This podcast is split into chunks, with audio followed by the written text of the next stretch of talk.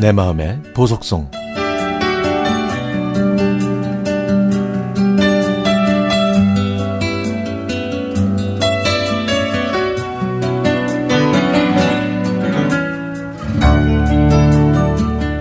집에 머무는 생활이 길어진 김에 차일피일 미루어온 앨범 사진들을 정리했습니다. 오래된 앨범이라 부피도 크고 무거워서 꺼내 보는 것도 부담스럽고 화질도 떨어지기 때문에 오래 간직하고 싶은 사진들만 골라서 스캔을 뜨고 USB에 저장했죠. 이 USB는 가지고 다니는 것도 편하고 텔레비전과 연결해서 큰 화면으로도 볼 수 있으니까 참으로 편리하네요. 사진을 연도순으로 분류해서 폴더에 제목을 붙이고 사진 파일을 저장하는 작업은 단순하고 지루했지만 각 사진마다 담겨 있는 추억을 마주하는 건 참으로 즐거웠습니다. 이렇게 시간 가는 줄 모르고 앨범을 뒤적이는데 사진 한 장이 눈에 쏙 들어왔습니다. 30년도 더 지난 사진이라 화질이 좋지는 않지만 그 사진을 찍은 날의 분위기만큼은 고스란히 느껴졌죠. 제가 결혼하기 전에 직장 후배가 찍어준 이 사진은 제가 가장 아끼는 사진입니다. 유난히 날씨가 좋았던 그 봄날, 회사 근처의 가로수에 기대서 화사하게 미소 짓고 있는 20대의 제 모습을 보니 까마득히 잊고 있었던 추억들이 새록새록 떠올랐죠. 저는 세무사 사무실에서 일을 했지만 숫자에 약해서 결국 6개월 만에 그곳을 그만두었습니다. 비록 짧은 기간 동안 근무했지만 가족적인 분위기에서 동료들과 좋은 추억들을 많이 만들었죠. 간식 내기 사다리 타기, 화사한 봄날에 다녀온 강촌의 야유회, 직장 생활에 꽂힌 회식까지 대부분 직장인들이 경험할 수 있는 그런 소소한 일들은 이제 추억이 돼버렸습니다.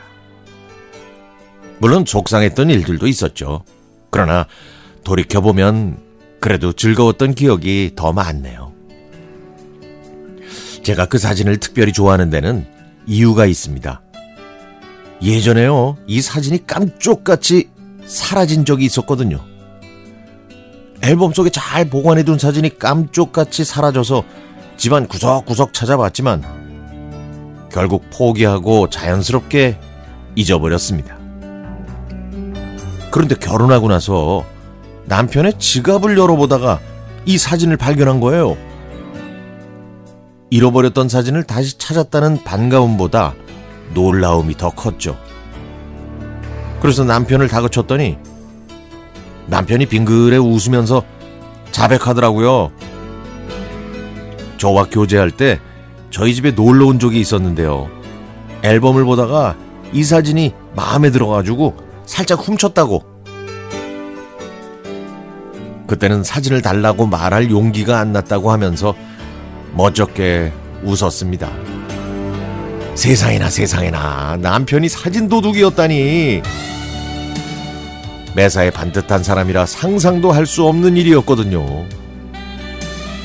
어쨌든 영원히 잃어버린 줄 알았던 이 사진은 남편이 지갑 속에 안전하게 보관한 덕분에 무사히 돌아올 수 있었네요. 솔직히 남편이 사진을 몰래 훔쳐간 게 기분 나쁘다기보다는 오히려 소심한 남편이 저를 많이 사랑한다는 걸 느껴졌습니다. 그 이후로 저는 이 사진을 볼 때마다 남편한테 내 사진을 훔쳐갈 만큼 그렇게 보고 싶고 좋았냐고 놀리죠. 그랬더니 남편은 그때는 콩깍지가 씌었던 것 같다고 변명을 하네요. 저는 이 사진을 스캔해서 나의 리즈 시절이라는 제목으로 USB에 저장했습니다. 지금은 이 제목에 맞는 찬란함도 없고 전성기도 아니지만 그래도 이 사진은 직장 생활의 소박한 추억과 남편과의 소중한 연애 시절을 떠올리게 만들어주는 고마운 타임머신이랍니다.